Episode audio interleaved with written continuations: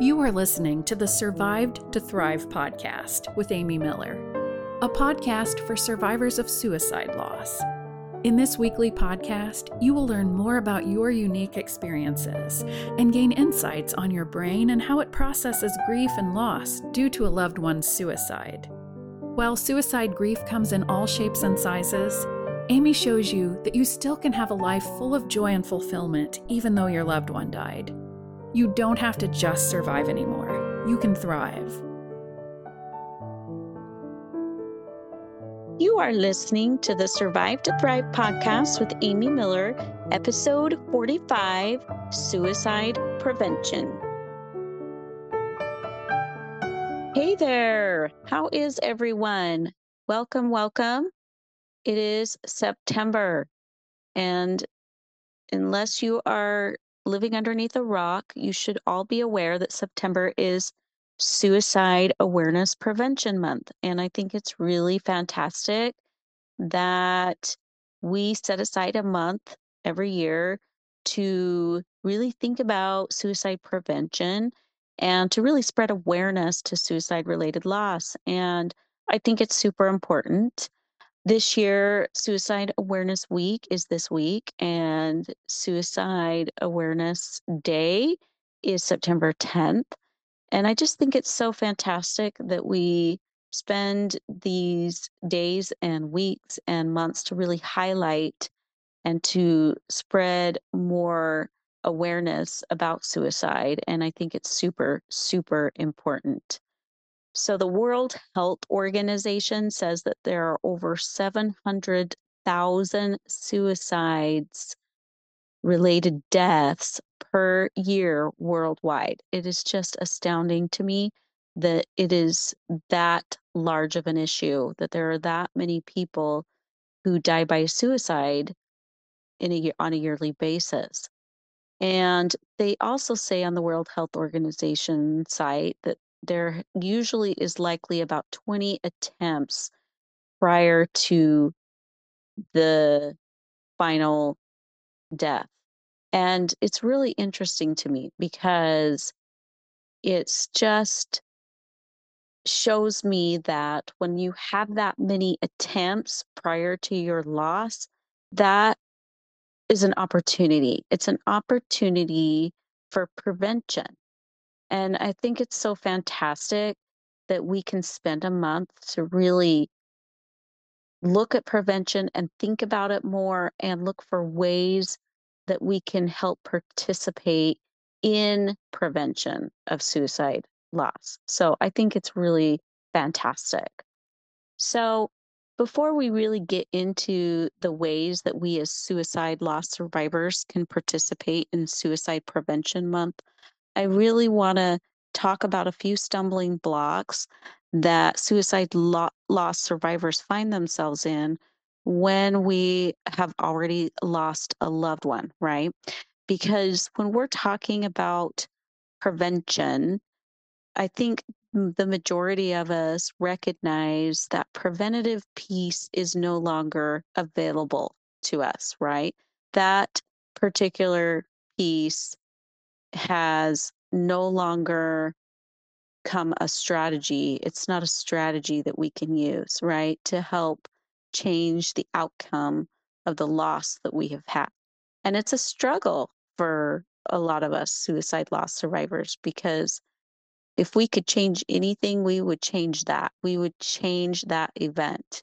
If there was any possible way that we could potentially have our loved one back, we would do it in two seconds. There's no doubt. And so when we're really spending time in thinking about prevention and the impossibility of it in our own situation, it can be very conflicting, right? Because while we really want to be able to emphasize prevention to prevent future losses within our own families or just amongst our peers or amongst our communities or whoever we're with or trying to bring awareness to, as much as that's fantastic, it still doesn't change the fact that we were able to prevent the loss of our loved one, right? And this is really challenging. It's very conflicting for a lot of survivors because they spend a lot of time in the past and wondering if in their suicide related loss they could have done something different. So we as suicide loss survivors have a tendency to blame ourselves for either missing the signs or not recognizing them at all. And this is something that I really want to caution you from doing. Okay. Because as this is something that I like to talk about simply because so many suicide loss survivors deal with this after their loss, but they have a tendency to really overanalyze the situation, right? They're really searching for some answers, right? And that they have a tendency to blame themselves or to blame others for contributing towards their loss, whether directly or indirectly. And they have a tendency to shift the blame to some external circumstances. And so they really spend a lot of time and effort and energy really going there. And what I want to say about that is it is absolutely and a hundred percent extremely exhausting and unproductive. Okay. Now, I'm not saying this really to shame you from doing that or being there, but I want you to be aware of that. Okay. To be aware of how much energy you're spending, right, in these thought loops of analyzing and blame and searching for answers. Because the truth is, that even if you find out everything you want to know, if you find out that your ex's, your brother's ex totally talked him into it or whatever, it's not going to bring any comfort. Okay. It's not going to bring any solace. It's not going to bring any peace. In fact, it's just going to make it feel worse. Right. And so it's really not really in our best interest to spend a lot of time there. However, our brains like to, okay?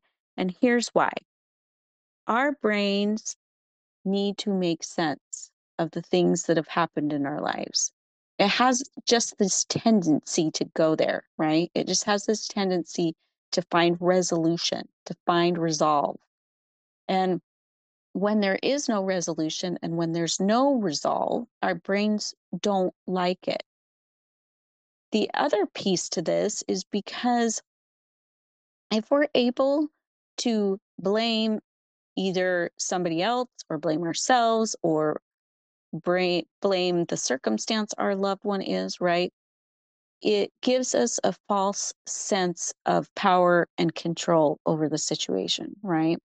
Because we think that if you would have just said the right thing, or if you would have done the right thing, or maybe you're thinking to yourself, if only I had called more or done more or checked in more or called the therapist or checked them into the mental hospital or whatever it is, right?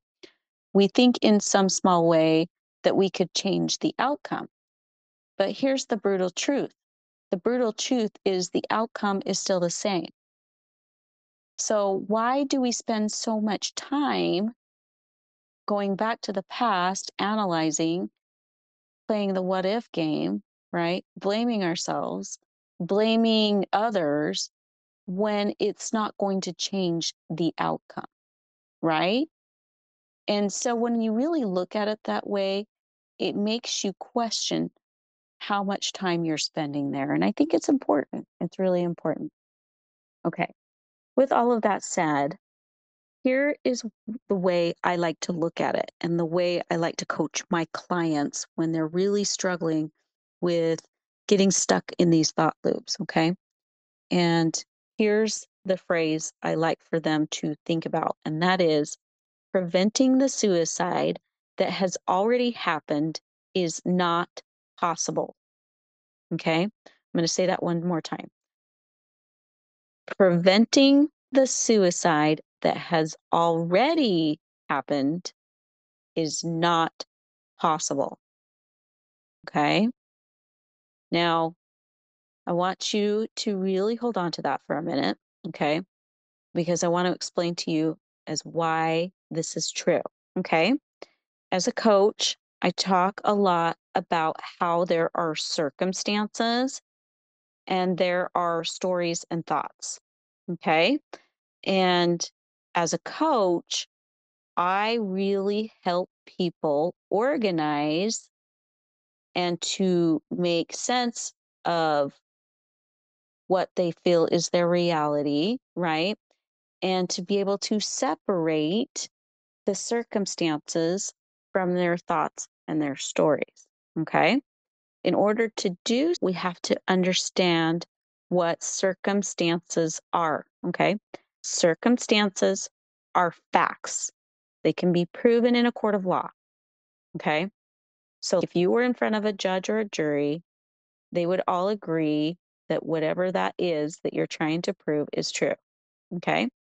So, for example, some of the things I would put in this category as a circumstance are things like words people say.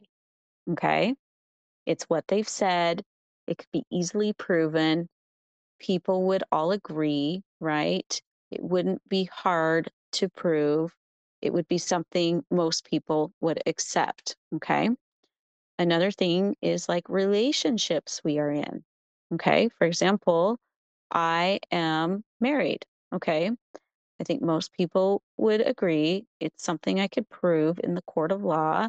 I have documentation, I have witnesses, I have everything I need in order to prove that I am married, and most people would agree. Okay. Or, for example, I have two daughters and one son, right? And that is something that I could prove in the court of law. I could show my son or my daughter to the court, to the jury. I could show their birth certificates. I could show, I'd have documentation. I have all the things that would prove that I have two daughters and one son. And most people would agree. Okay. Another thing that would be considered a circumstance is past events that have happened, right? So things that have happened in your past, okay, are circumstances. Okay. For example, I won first place in a state debate competition as a senior in high school. Okay. That would be something that I could prove in the court of law in front of a judge and jury, and they would accept it. Okay. Because it's a fact. Okay. Another example is my sister died by suicide. Okay. That would be considered a fact. All of that could be proven. There's documentation. There were investigators that found her. There was somebody else that had found her that saw the manner in which she died and the autopsy reports and it, everything that has been documented and investigated leans towards the fact that my sister died by suicide. So this is something that everybody would agree upon. Okay. Now, because we are human, we tend to spend a great deal of time in our minds creating a story or having beliefs and having thoughts about our circumstances, right? And when it comes to our losses, if we spend time in wondering how we could have prevented our loss, it is only, and I'm emphasizing the word only, it is only useful if we're using it to help us become more aware for future prevention for someone else. But spending too much time in how you could have prevented the loss, right, is just too much energy and creates too much unnecessary negative emotions. Okay, so now with all that said, is suicide death preventable? The answer to this question is absolutely 100% unequivocally yes. Okay. And that is why the World Health Organization and the National Institute of Mental Health and the American Foundation of, for Suicide Prevention spends a great deal of time and money and resources and set aside September as Suicide Awareness Month, right? And it serves as a catalyst to spread awareness and highlight suicide loss and prevention, right? Because we have this month and because we have this week and because we have this day, we as survivors of suicide loss have been afforded an opportunity to help spread the awareness and to hopefully play a role in prevention in some way or some capacity. Okay. Now, first off, as I said before, we have to let go that we could have prevented the loss of our loved one, right, in the past. So when I'm speaking about bringing awareness and spreading awareness with hopes to prevent suicide related loss, I'm speaking to future suicide related loss for either those that we care about or for loved ones who may have someone in their own lives that could be struggling with suicide thoughts or suicide ideation or that sort of thing. Okay. So here are some simple ways that we can spread awareness this month. Okay. The first one is just to learn the warning signs. Okay. I think this is super important to do. Okay. Now, if you go to the National Association of Suicide Prevention, they have a list on their website. They also have other lists on different other websites. I believe the World Health Organization also has one. So I think when if you can just Google some of the signs it's really useful and helpful to familiarize with those signs because if we know those signs, we can share those signs with others. And I think it's important to have a good, solid knowledge of warning signs for those who may be either in immediate risk or not so immediate risk, okay? And to really understand the differences, okay? The next thing Another simple way for us to really help with suicide awareness is to learn the correct terminology. Okay. This really means to be conscientious of the terminology that we are using, the words that we are saying when we are talking about suicide related loss. Okay. We really need to educate ourselves and learn the differences between and the terminology around suicide attempt and suicidal ideation. I think it's very important to do this.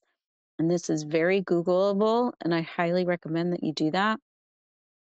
But one thing I do want to emphasize is being very mindful of the phrases that we use. One in sp- that comes to my mind is using the phrase died by suicide instead of using the frame the phrase committed suicide or completed suicide okay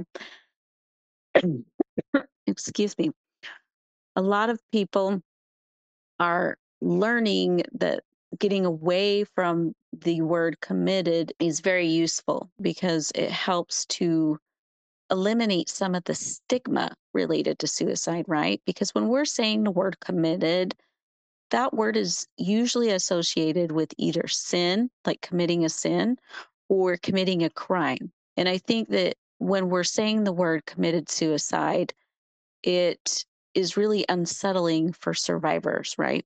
So I always highly recommend that we move away from using the word committed. Another word that I always recommend walking away from or moving from is the word completed. Okay because completed usually is associated with finishing something, right?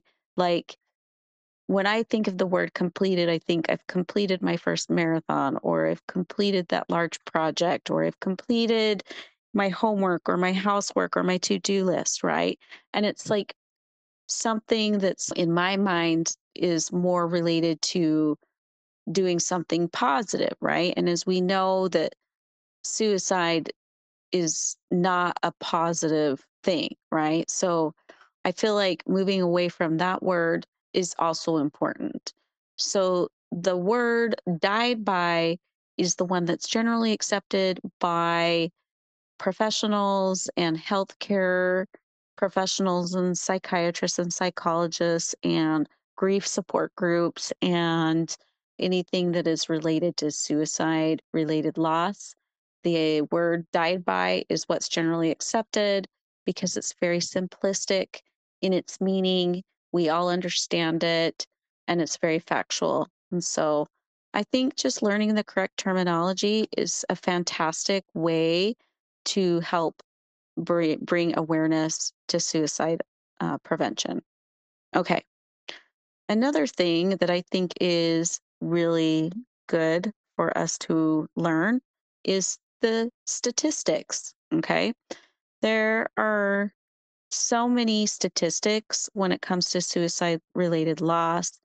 There's statistics when we're speaking to different age groups, gender, there's also statistics related to methods and things of that nature. I think it would be a fantastic way to help spread awareness is to be educated on those statistics and be willing to share those statistics with others so that you can advocate for more awareness.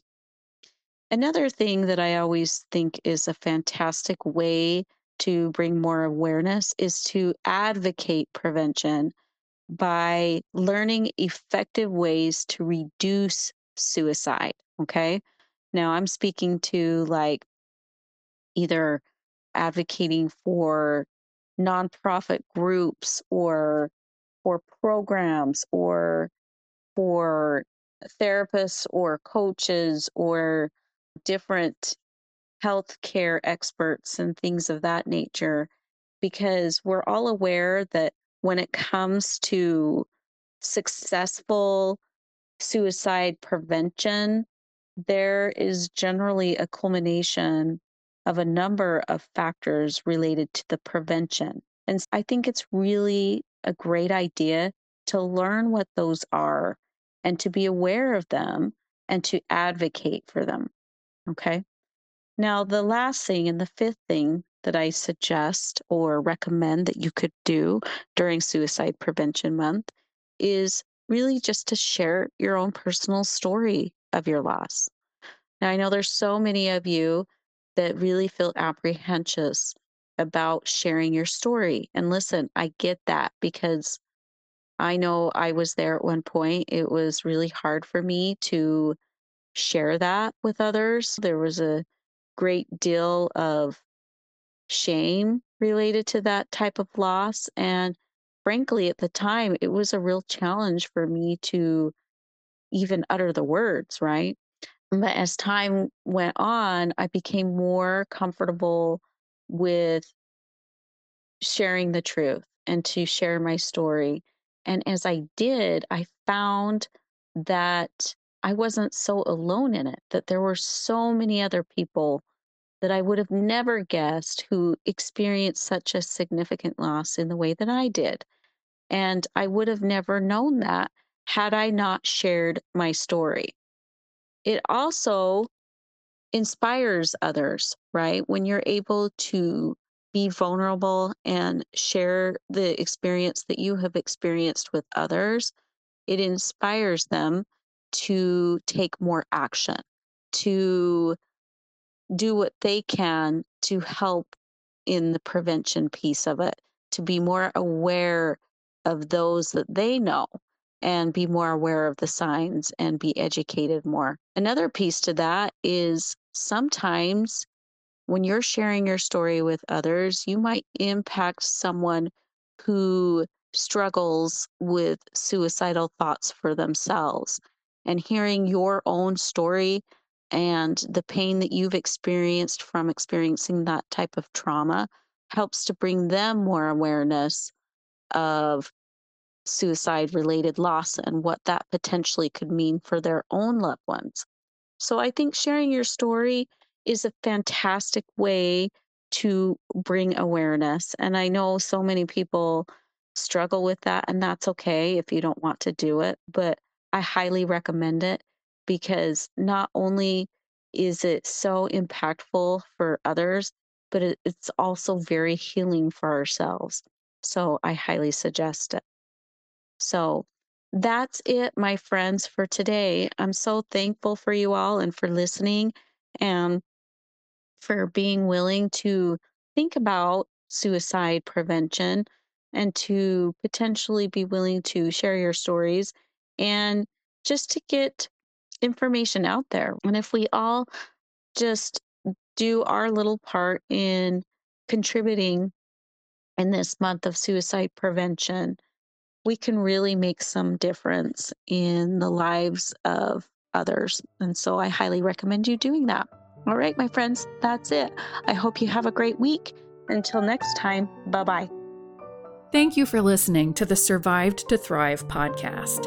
If you like this podcast, please share with your friends and write a review on iTunes. Also, check out survived 2 thrive.com for more information and to subscribe to get the podcast's latest episode, along with useful tips you can begin to use immediately to feel better, directly sent to your inbox.